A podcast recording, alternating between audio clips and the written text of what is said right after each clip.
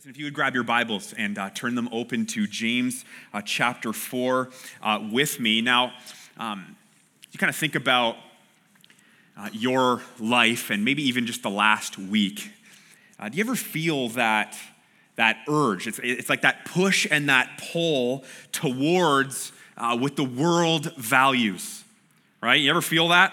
The, the, the world's value system includes uh, lots of different things, but things like, you know, putting all of your energy, all of your blood, sweat, and tears into uh, something like accumulating wealth, right? Accumulating riches and, and just going after and stockpiling material things, right? That's certainly one worldly value. Um, it also promotes, we know this, uh, a sexual paradigm that's uh, flat out about you know, no strings attached, you know, consequence free, whatever, uh, whatever makes you happy pursuit of pleasure. Right? The world values uh, something like using people, right? Just using them to get what you want or getting ahead and, and not really loving them well. I mean, the list goes on, does it not? In terms of what the val- uh, world values. Now, as Christians, we know that the Bible, the gospel, uh, makes it real clear that Jesus calls us to something uh, different, right? Something, something better. Uh, but even as Christ followers, which I know many of us here would be, uh, don't we still kind of feel that urge towards those things? I think we do if we're being honest. We, we, we, we feel that, you know, that, that desire to just kind of give in and, and, and pursue and go after and just become like the world uh, around us. And again, I kind of think of it as a, as a push and a pull. I think there's a pull in the sense of, of the world just kind of, kind of drawing us in. You know, go after these things, and it shows them to be so, so tantalizing, and these things will fulfill you, and, and these will, will, will add value to your life and, and give you true meaning. Lose yourself in these approaches. We sense the pull towards that, and certainly the enemy is involved, drawing us towards that. I think we also, though, feel, feel a push uh, from within right our, our own fallen flesh which is, is being redeemed as, as christ followers it's, it's being sanctified it's still got remnants of our of the old way in us and we feel that like i, I want to go after those things I, I want to pursue pleasure at all costs. I want to go after. I don't, I don't even care about the consequences. I don't care how this might affect other people around me. I don't care about how this might affect the Lord. I, I, I want that, and at times uh, we, we go for it. And so worldliness is, is something that, that you and I, as individuals and as the church, we, we must be diligent to guard against. Right? Because we're to, we're to live and, and we're to function uh, really against the grain of all of that, are we not? Right? That, that, that's what God has, has called us to, and, it, and it's to His glory, not to, to our glory, our wants, our desires. Okay, so as you kind of just assess your life, as you assess, you know, and just kind of think about, you know, how, how are we doing as, as a church with all of this? A really great question to ask, and you see it up there on the screen. Uh, am I worldly? Right? Am I worldly? Or, or am I, or we, are, are we on our, on our way there? right? Are we on the path that will lead us towards that place? Now you might be thinking, well, how, how do I know this? You know, how, how do I know where I'm at with all this? Well, uh, the verses uh, here today uh, give us uh, some good clues, right? And they, and they show us exactly what uh, happens when we go down this path and become worldly. So I want to read it right now. Uh, you can join with me. Uh, James chapter 4, reading the first 12 verses. Here's what he has to say He says, uh, What causes quarrels and what causes fights among you? Is it not this, that your passions are at war within you? You desire and do not have, so you murder. You covet and cannot obtain, so you fight and quarrel. You do not have because you do not ask. And you ask because, and do not receive because you ask wrongly to spend it on your passions. You adulterous people. Do you not know that friendship with the world is enmity with God? Therefore, whoever wishes to be a friend of the world makes himself an enemy of God. Or do you suppose that it is of no purpose that the scripture says he yearns jealously over the spirit that he has made to dwell in us? But he gives more grace. Therefore, it says, God opposes the proud, but gives grace to the humble. Submit yourselves, therefore, to God. Resist the devil, and he will flee from you. Draw near to God, and he will draw near to you. Cleanse your hearts, you sinners, and purify your hearts, you double minded. Be wretched and mourn and weep. Let your laughter be turned to mourning and your joy to gloom. Humble yourselves before the Lord, and he will exalt you. Do not speak evil against one another, brothers. The one who speaks evil against a brother or judges his brother speaks evil against the law and judges the law. But if you judge the law, you're not a doer of the law, but a judge. There's only one lawgiver and judge, he who is able to save and to destroy. But who are you to judge your neighbor? Father, as we think about these verses uh, that we just read, Lord, I pray that you would give us, grant us humility. Lord, I pray that you would help us to be brutally honest with ourselves about how we're doing when it comes to worldliness. Lord, do we just flat out look more like the unsaved world than we do look like Christ? Lord, it's a foundational question that we must ask. Lord, are there compromises that we're making right now in small ways that maybe most people can't even see, can't even tell, but Lord, you see it? And these things lead us towards a path of destruction. That is the, the ultimate end. And so, Lord, I pray that you would halt us in our tracks here today. Lord, I pray that if there is any wayward way within us as, as a church or as a leadership, as, as individuals, as families, as parents, as husbands and wives, Lord, I pray that you would bring conviction. Lord, I pray that your Holy Spirit would move and work. Lord, I pray that you would purify uh, for yourself your bride, Lord. And so, God, as we come before you today, we ask for you uh, to do all of these things, Lord. We ask that you would do it to the glory of Jesus Christ. We pray that you would honor, uh, you would be honored in all of this. We pray it all in Christ's name. Amen. Amen. All right, well, here's the first question then, or the first thing, anyways. I know that I've become worldly uh, when my self indulgent passions put me at odds with both God and man. And we see this uh, rolling out here in verse 1. James says here, he asks the question, What what causes quarrels and fights among you? All right, so this has been a common theme that we've been looking at already throughout the book of James. And, and this is obviously, there, there's battles going on among themselves within the church. There's all kinds of, of strife. And as he asks this question, he actually answers it for them right here. He says, Is it not this? He says that your, your, your passions okay? Now that word passion, if you want to pause it right there for a second, is, is literally the word, if you're you know into Greek, it's it's hedone. It's from, from which we get the word hedonism from. All right? So it, it's the, the, the sinful, selfish, self-indulgent desire for pleasure. So he asks, the, he says that, that your passions, okay, hedonistic passions, are at war within you, in, inside you, in your heart, and with each other. Okay, so a lot of battle imagery here, which again gives us more insight into how healthy uh, the relationships were among these believers uh, in these churches that he writes to. But in verse 2 here, he unpacks it even further. He says, You desire, that word desire means that you've set your heart upon something. Maybe there's even, as you're thinking about yourself right now, there's something, you know, a, a purchase that you still want to make this summer something for the backyard, it's, it's something to wear, it's clothing, it's whatever, and, and, and you set your heart on it. You're like, I, I want that. I'm, I, am i am driven towards that. And you've got plans to save up for it or what have you. That's kind of what he means here. You desire, you've set your heart on something, you desire and do not have. So what does he say? You murder. Now, I suppose there's like a you know very remote possibility that, that James meant that literally. I mean, I, I, I guess.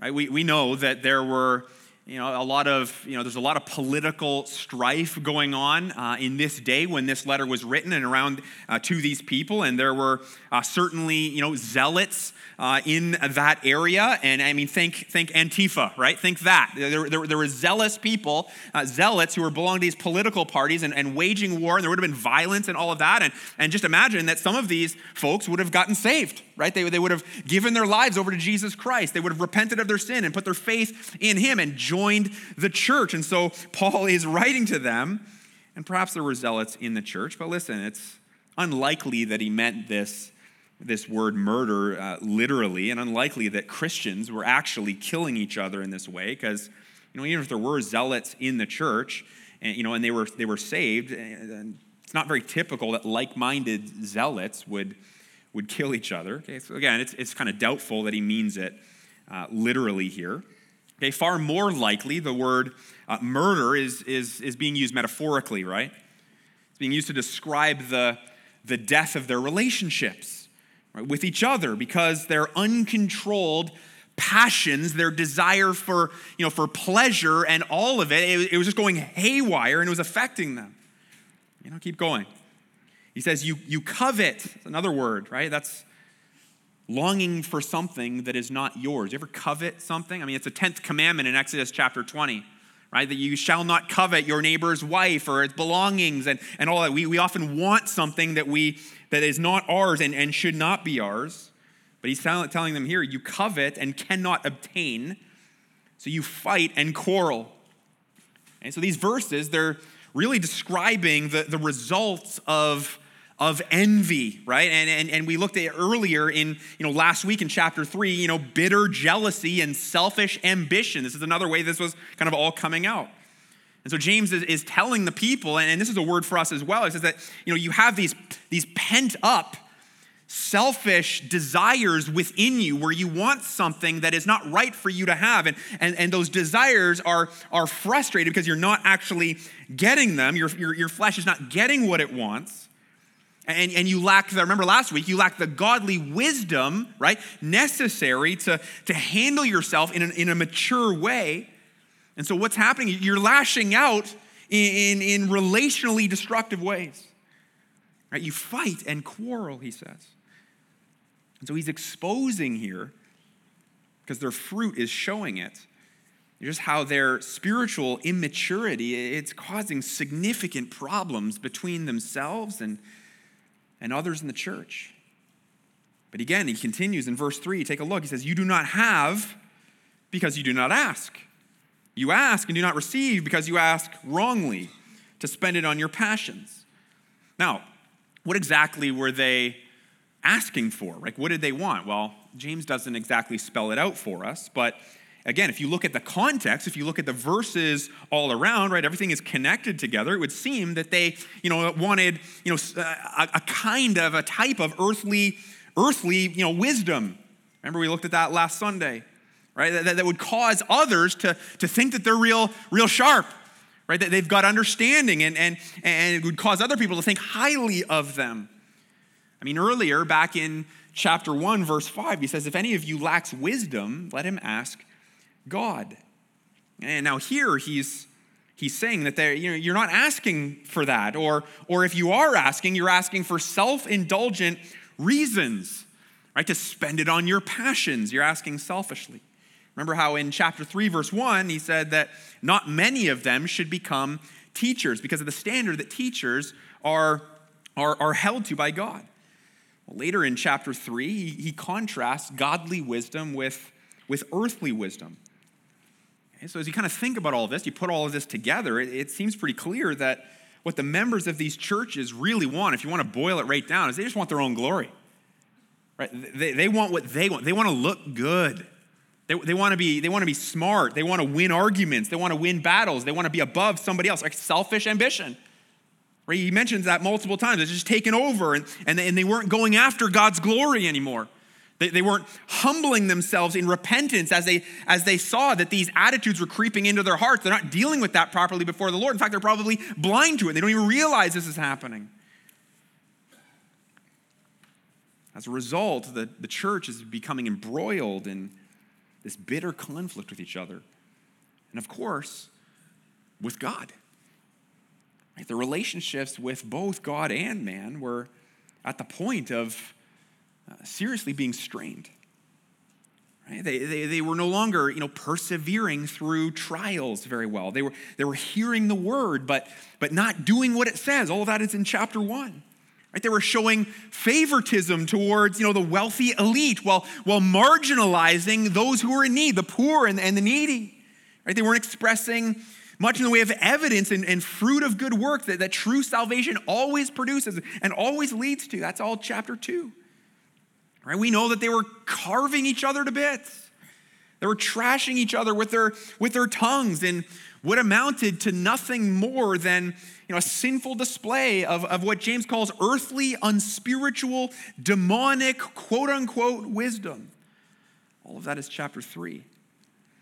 So understand, James is rightly calling these people out. Right? This, is a, this is a rebuke in the strongest terms because, because they're self indulgent, idolatrous, hedonistic desire, passions, right? Where they, they, were, they were just out of control. They, they, they, were, they were going crazy. It was causing all this hostility with each other. And ultimately, of course, with the Lord Himself. So, what were they doing? Well, really, they were behaving exactly like the world around them. They no longer appeared to be set apart and unique and, and, and different. They, they were just giving in, and, and, and, it, and it wasn't a good look. Verse 4, James ramps it up. Look what he says. He says, You adulterous people. Now you look at that and you're like, That's strong, right? That, that's, that's a strong word. That's a little different than the typical, you know, brothers, my brothers, my, my beloved brothers, which he, he usually addresses them with. Right? We know, we can see that, that James has such a heart for these people, uh, these churches, and, and he loves them so, so greatly. So, so when he calls them adulterers here, as he does, it just, it, I mean, it just grabs our attention, does it not? He likens what they're doing here to being unfaithful in, in marriage, which means he's literally saying, guys, you're cheating on God. Right? This is what your sin is, is doing. This is what it is. In the same way that Israel would do when they rejected worshiping God, right? They, they decided to, to walk away from Him and, and, and they just, you know, gave in to their passions and, and what their flesh wanted and, and, and, and they whored after pagan nations right? They, they, just they just blended with them and, and they wanted to, to worship their false gods their, their false idols. They, they, they just embraced the, their, the world's values around them. You remember that throughout the old testament. And the lord's always bringing them back and leading them to repentance and, and, and disciplining them. So what was going on in the church here now jeremiah chapter 3 verse 20 here's what god says again speaking to israel. He says surely as a as a treacherous wife leaves her husband, so you, so have you been treacherous to me, O house of Israel. Right? It says, the commentator Douglas Moo puts it, when Israel's relationship with the Lord is threatened by her idolatry, she can be accused of committing adultery. this is exactly what these Christians were doing.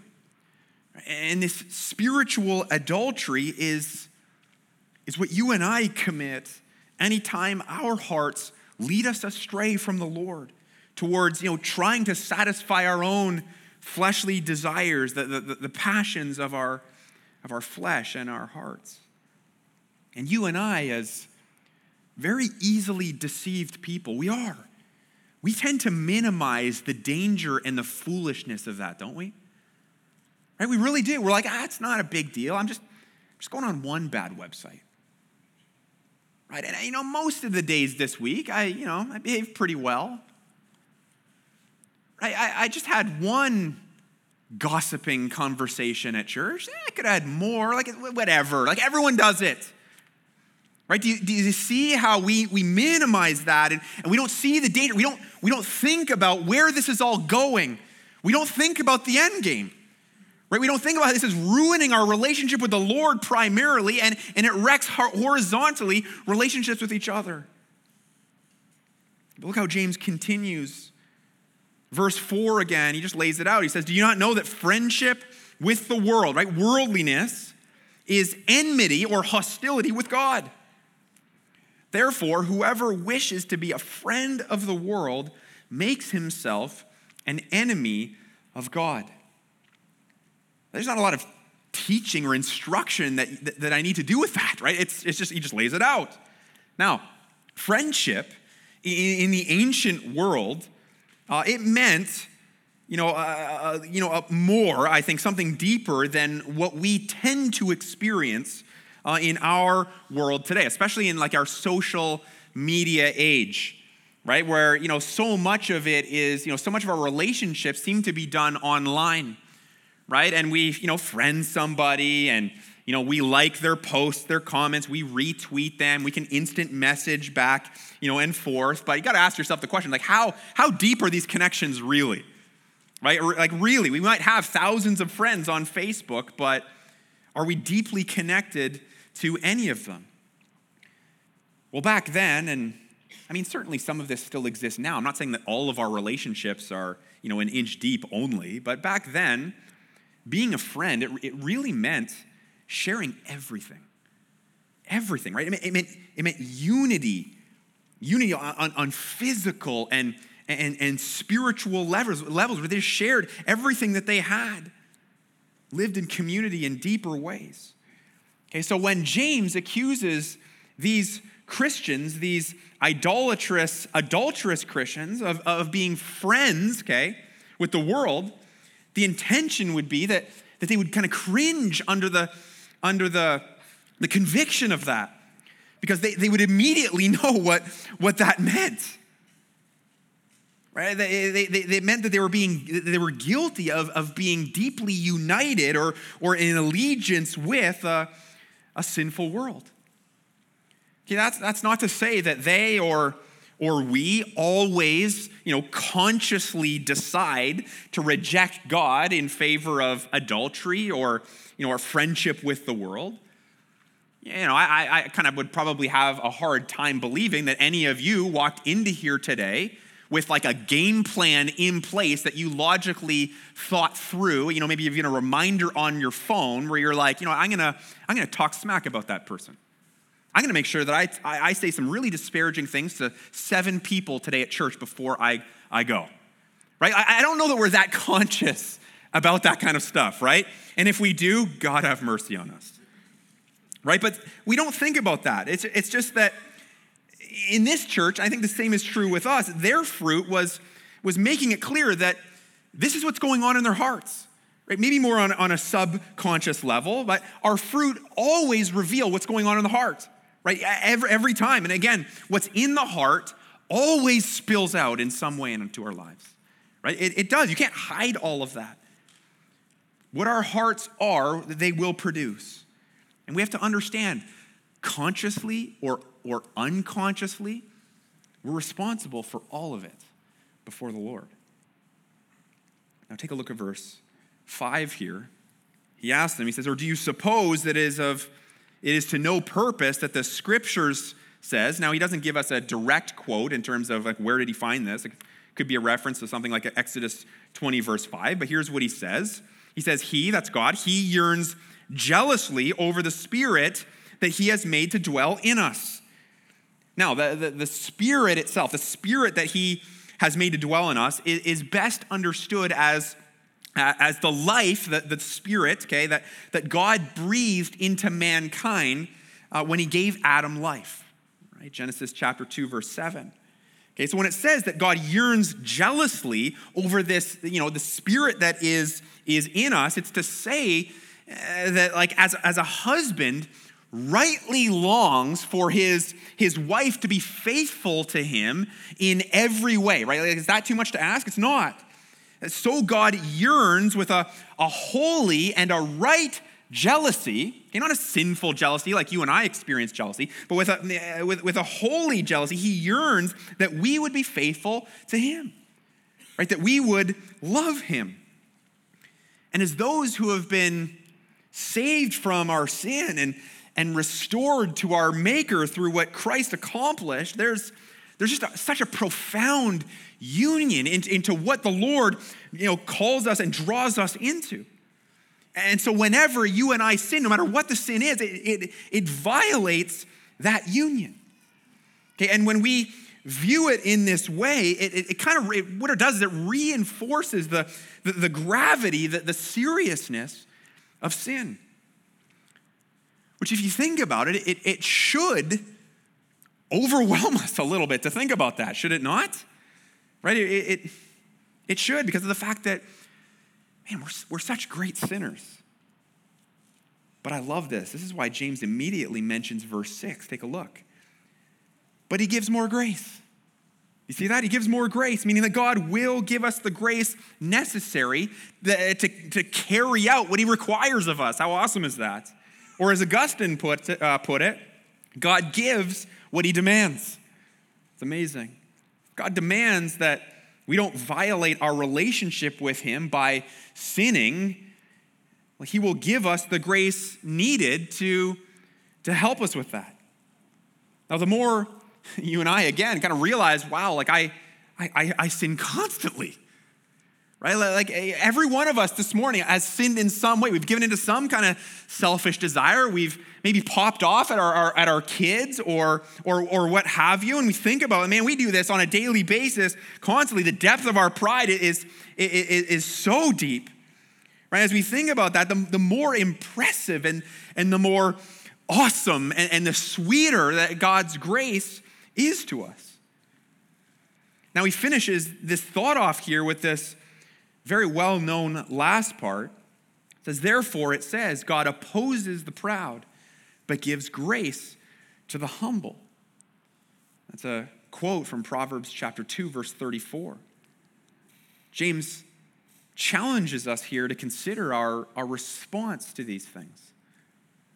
That first part, I mean, it's just so sobering, isn't it? If we remain proud, hard hearted, in sin, if, if we're worldly, God, God opposes us. Right? Think about that for a second. When you and I, we're, we're entrenched in, in stubborn pride, and we allow this, you know, the, the message today just kind of pass away. I'm not, I'm not going to deal with this. Or, or in conviction, we're like, no, I'm, I'm going to continue to, to insist on my way where there's a, a, a direct or indirect refusal to, to acknowledge our, and see our sin for what it is, refusal to, to yield to the Lord in heartfelt repentance. This verse is telling us that God actively resists you. Like, there's a lot to process there, isn't there? There's a lot to think about there. And so begin to, to do that. I mean, I mean, think carefully, think, think honestly uh, uh, about the, the self-indulgent you know, passions that might be at war within you in your own heart or even in your own relationships. You know, what, what are the ones that, that you struggle with personally? Right? It doesn't matter what your neighbor struggles with or how you're seeing it in their life. How are you seeing it in, in your own? Know, in, in what ways is, is, is this stuff starting to kind of like slowly leak out of you? Maybe you're, you're trying to pretend and you're, and you're wearing the mask and you're trying to act like you've got it all together. Man, that's exhausting. Right? It really is. Just be honest about it. We're all there. Right? No one's above anyone here. Right? Well, what are the ways that that might be leaking out of you? Maybe there, it, it's, it's, not a, it's not a slow trickle, it's a gush. Right? It's, it's infecting your relationships. It's, revealing that you look way more like the world than you do like Jesus. How is this affecting you? How's it affecting our church? Think deeply about this. How, how, how's this affecting your home life? You know, maybe you're, you know, you've got roommates. Maybe it's in your, your marriage or with your children. How's this affecting your, you know, the culture at, at your workplace? Of course, over and above all of this, how's it affecting your relationship with the Lord? At the root of these desires and, and, and those passions is, is, is a deeply depraved urge to just pursue the, you know, what I want, pleasures of the flesh. And again, going down that pathway is just flat out incompatible with the salvation that, that Christ has graciously given us. It's, it's worldliness. It's not what we're to resemble as the church. We're just not to be at odds with God and man. Now, this leads us right into our next thing here, and we're going to be moving a little more quickly here, picking up the pace, but here it is. I know that I've become worldly when my approach to repentance is merely a shell of what it must be. Okay, so if God gives grace to the humble, right? We just read that. Then I think the pretty obvious move uh, that we're to make is to, is to humble ourselves, right? Humble, to get low before the Lord. Look at verse 7. It says, Submit yourself, therefore, to God. Submit yourself. Right? We love that word, right? We love the idea of submission these days. Submission literally means to, to put yourself underneath. Right? Put yourself underneath like the protective awning or roof or umbrella of the Lord and, and the loving guardrails that He has that He has given us. Right? Submit yourself to God. Put yourself underneath Him. That's, that's safety. That's true joy and happiness. Submit yourself to Him. Resist the devil, he says. Resist is actually the opposite of submit. It's, it's, to, it's, it's to stand against. Okay, so we're, we're supposed to submit to the Lord and stand against the devil, the opposite of submission. And it says there that when we do that, he, the devil, will flee from you. That's an awesome promise. Draw near to God, he says. So, so return to him. Stop straying from him. Stop walking towards the world. And, and it says that he will, he will draw near. He will, he'll return to you. Cleanse your, notice how he says, hands, you sinners, and purify your hearts. Okay, so hands and, and hearts there signifying the importance of both, both uh, the actions, right, of our, of our hands and, and, and the way we live, and, and also the attitudes of our hearts. Both of those need to be holy. It's not good enough that you would just behave outwardly in a way that looks like it looks very Christian. Your, your heart needs to be right in this as well. The Lord is constantly going after the heart. We're going to see this as we go forward. Okay, so he says, purify your hearts, you double minded. Double minded, again, uh, reminds us of, of, what he says in, in chapter 1, verse 8.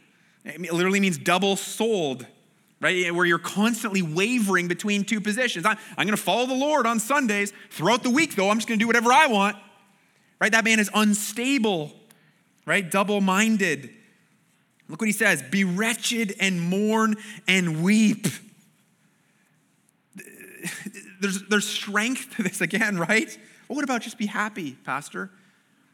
I thought God exists just to like, you know, fluff up my life and make me happy and, and, and, and and allow me to have all kinds of pleasure. No.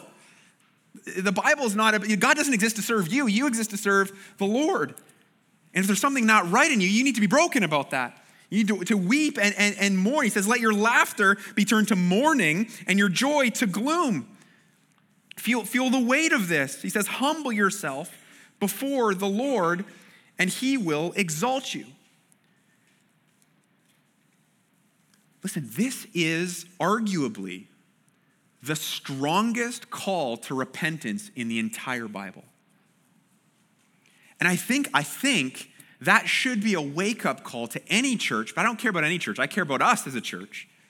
That if our relationships are starting to teeter, if we're starting to harbor bitterness towards somebody, if we're getting lazy in, in growing our relationships and, and taking care of each other and, and, and loving the Lord, we must repent.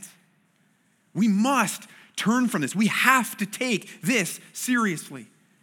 We really do. James leans on them so heavily here, and, and, and there comes a strong rebuke because obviously they weren't doing this. Right? The, the, the, gravity of their idolatry and their sin and, and their spiritual adultery, it appeared to be lost on them. Right? They, they, didn't, they didn't really get it.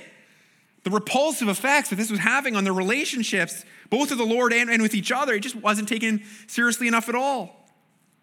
It appears that they were, they were you know, quite happy, just you know, kind of traipsing along through life, having a harsh conversation about somebody over here, you know, ignoring the poor and the needy, showing favoritism, acting like Christians optically, but hearts straying all over the place without really addressing any of it adequately. That's, that, that was the church. And honestly, don't we live in that same kind of place far too often? Right? When churches split when marriages crumble, when individuals' sinful habits just spill out into the open for all to see. listen, it's, it's simply the natural result of, of what's likely many previous hidden moments of compromise and sin. Right? That was just simply not taken seriously enough. You know, like how many of us have, you know, read something online about a pastor who had a moral failure, right? A, a pastor, you know, how, how could he fall like that? You know, or, or we, we hear the story of a, of a couple who seem to have it all together. Right? And, and how could this end in divorce in, in the way that it did? It's so messy. Right? And, and we ask these, these questions. Listen, it, it doesn't just happen like that. It happens because of many, many moments of compromise, a, a pattern of of, of, of a lack of genuine repentance along the way. And I, and I give in bit by bit over here. And it, and it doesn't seem like that big of a deal. And I'll just try and live extra holy in this other area of life that comes more easily to me. And as this heart happens, our, our heart gets harder and harder. We become more and more deceived. We become more and more blind to our sin. And, and, and these other areas, without us even realizing it, sometimes fester and fester and get worse and worse and worse. Listen, church, if, if any of us are sitting here today and, and, and your gut instinct is to think, you know, regarding some of the examples I just gave, man, that, that, that would never happen to me. Right? That would never happen in, in my marriage. Those sideways relationships that were so toxic, that would never happen in, in my small group. That would never happen in, in, in our church. Listen, if that's what you think, it, it, it, it's time to wake up. Okay, it is because you might already be on the worldly path that leads to that type of bomb going off. Okay, so, so what am I really getting at here? Fear the Lord. Fear the Lord. Lord, in your mercy, please, Lord, give us a healthy sense of, of awe and, and, fear as to what can happen if we let our sin and our nonsense and our garbage go on without dealing with it properly. Lord, help us to, to care, to not sin against you and, and to sin against people that are made in your image and, and bring shame to Jesus and, and the gospel. Listen, it is time for real, heartfelt repentance. No more apathy over something that is so consequential. If God is so serious about these things that he would rather give up the innocent life of his son than to see you and I be subjected to his holy wrath, which we deserve, by the way, for eternity in hell, where it's just suffering for all time. Listen, if he is willing to do that, listen, we better be serious too. If he takes it seriously, we better take it seriously. Now, hey, may, maybe you are.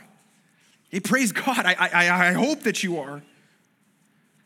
Right? Or maybe man, I kind of, I kind of assumed I was, but man, now, now I'm not so sure. How exactly do I know if my repentance is real and if it's, if it's effective and it's biblical? Well, let's take a quick look at this. You can write these things down. What inadequate be, uh, repentance looks like. We've talked about these kinds of things before, but I think it's really, really crucial that you and I learn to spot the counterfeits. Right? We need to see what's, what's fake so that if this pops up and it's happening in our lives, then we can deal with it. Here's the first one inadequate repentance, it's behavior modification instead of heart transformation. Right? This one is huge. Honestly, this one is killing Christian culture in so many churches, in so many Christian schools, in so many families.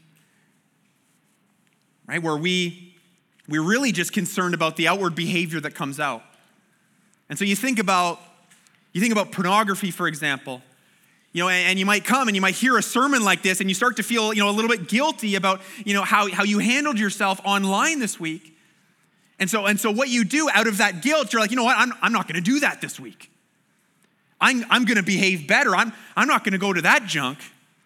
And so you, you, you make this decision and this commitment, and, and, and I'm going to do that. I'm going to you know, delete apps that, off my phone that lead me in that direction. I'm going to get some software on my computer that kind of help protect me. And those things can be really great, and those might be necessary steps. But if all you're focused on is the behavior of actually going and doing that, what's going to happen? And so many of us have, have experienced this already. Over time, that, that guilt that we felt in a sermon or that guilt that we, you know, is just plaguing us, that, that goes away. Right? That guilt doesn't continue. And pretty soon you're like, nah, I don't really care as much as I cared a week ago. And so what's going to happen? You're going to fall back into it. Why? Because you haven't dealt with the heart. Right? The heart has not been addressed. You haven't dealt with, with the sinful desire that is raging around in you. Right? You, you, you haven't. That's the problem. And that's what the gospel addresses, right? The gospel addresses the heart. The gospel goes after this. The God, Christ, he's going after the heart entirely. He doesn't care about how you act if it's a bunch of garbage and it doesn't actually reflect what Christ wants your heart to look like. Your heart needs to be redeemed, it needs to be transformed. Changing a few outward behaviors doesn't get to the heart of your problem. What's the heart of your problem? The problem of your heart.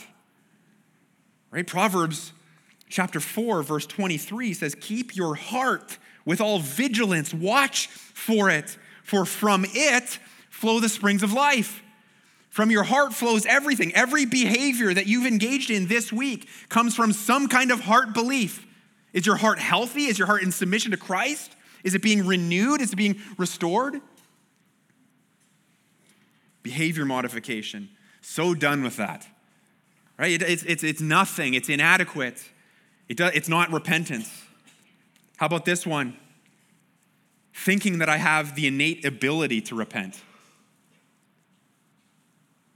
That's another huge one that people are very mistaken about. You know, I, I, get it. As a pastor, I'm constantly urging, as we look at the scriptures, I'm constantly urging us to repentance. Hey, turn from sin, repent of sin. And we need to. But do you understand that on your own you can't do it? Even that well, if I just like, you know, say some magic words and I, you know, pray my, my, my apology to the Lord, then, then I'm all good. I've, I've repented.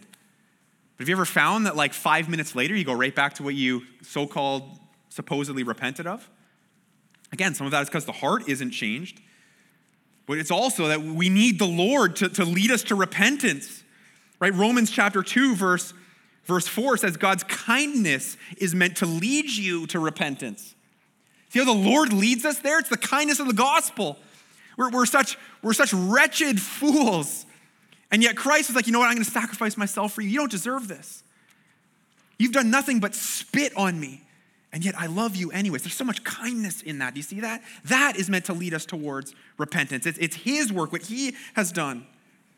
2 Timothy 2, verse 25 God may perhaps grant them repentance. The Lord grants it. How incredible is that? Psalm 51, verse 10, David is, is repenting. He's, he's getting his heart to the right place by grace after he, he had, a, had a, committed adultery with, with Bathsheba and had her husband killed. I mean, it was a disaster, it was a mess, right? And he says, he says this Create in me a clean heart, O God. Lord, would you create the clean heart? I can't do it. My heart's a cesspool. I'm at, I'm at your mercy. Right? Two verses later, he says, Renew a right spirit within me. He actually says that in verse 10. Renew a right spirit in me. You give, Lord, would you give me the desire? A, a, right spirit that wants to follow you, that wants to obey you, that wants to live for you, that wants to love you more than I love myself and my sin. Would you renew that in me? Here's the two verses later part. Verse 12b he says, Uphold me with a willing spirit. Lord, I need you to lift me up with a, with a willing spirit that wants to follow you. See the Lord is, is active in repentance and grants it and leads us there. Listen, we need his mercy. If you're feeling like, man, I, I don't even feel like, like repenting and, and I can't do it, that's perfect. You need to understand that. So what's my move? It's fall, fall at his feet. Cry out to him. Some pathetic, casual, I'm sorry, God, I know that wasn't a great week. It's not great. It's not real repentance, that's for sure. How about this? Third one worldly sorrow instead of godly sorrow. A lot of our so called repentance looks like this. Here's what 2 Corinthians 7, verse 10 says: "As For godly grief produces a repentance that leads to salvation without regret. I want that.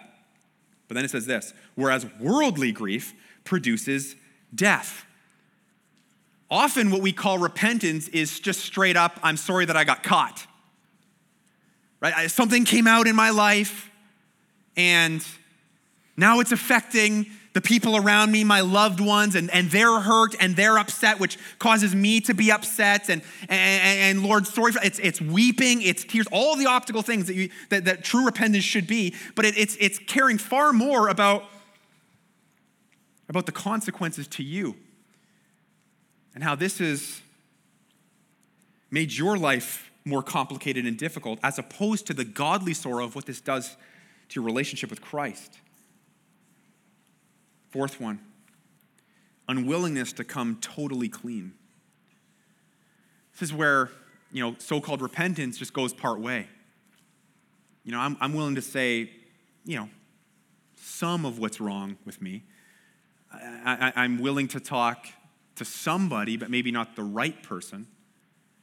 I, I'm still hiding that part that I'm particularly ashamed of, that, that part that I haven't even quite processed very well myself so in this, there's a lack of transparency. It's hiding some of the sin. Maybe it's isolating yourself from, from accountability, where people, you know, God has given us the church to, to help us, lead us towards restoration. I want to just, I want to be on my own. I can do this myself. That's not true repentance. Psalm 32, verse 3 says, For when I kept silent regards to sin, my bones wasted away through my groaning all day long. Ugh, right? That sounds bad. But again, we, we've done that. No, I, I can still manage this. I don't need to tell anybody. I don't need to come clean. And then over time, you just feel your heart getting harder and more awful, and there's a lack of peace and a lack of joy. And, and I, don't, I, I don't even want the things of Christ like I used to, but because again, we're so deceived, we, we tend to blame other people for it. No, it's because there's something wrong with you know, that person in the church or the church or the leadership or whatever. But maybe it's your unwillingness to come totally clean about what's going on in your heart. Fifth one, final one.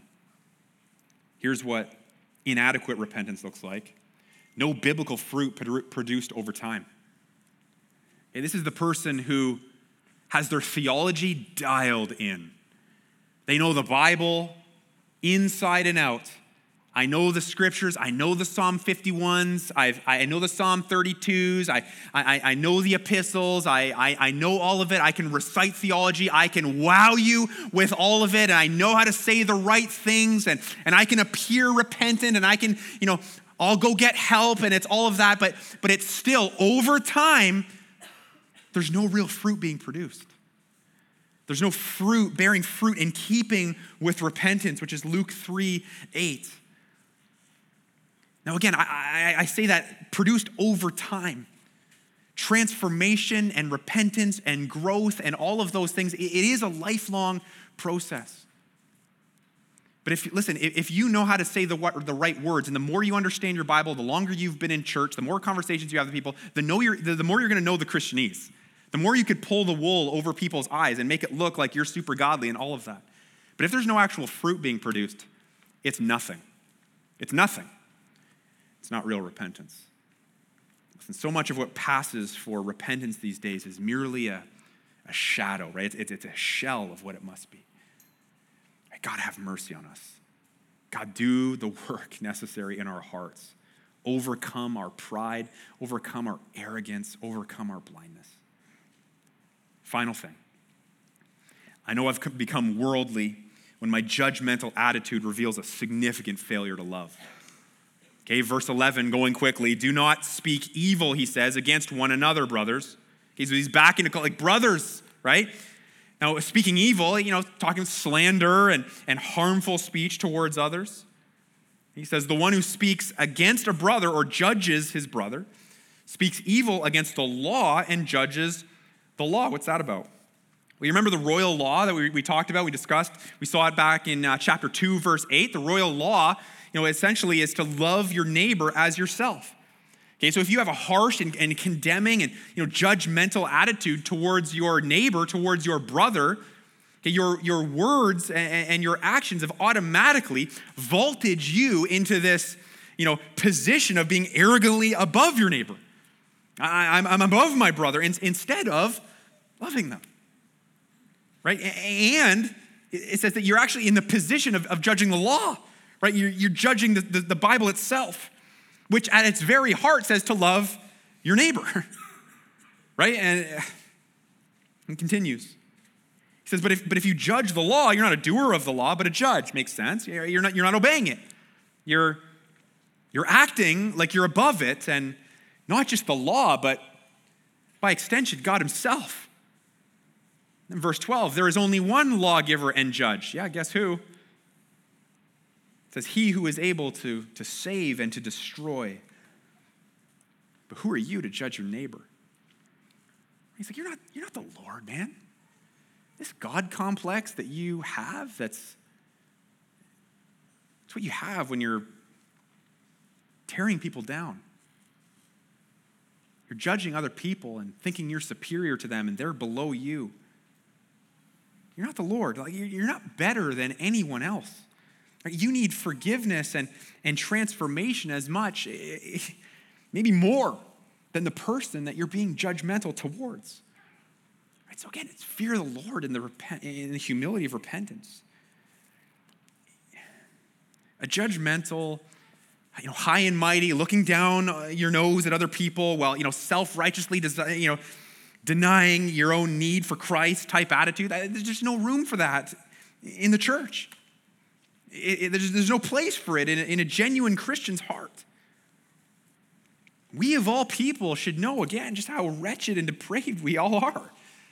And, and again, appreciate what, what Jesus went through on the cross to, to cleanse us from that.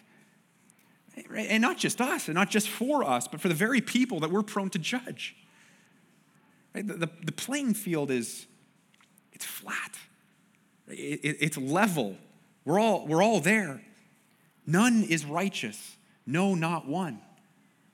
Stop thinking you are. Right? Who are we to think that we're better than the person sitting next to us? The presence of that judgmental attitude, which, again, is a sign of worldliness.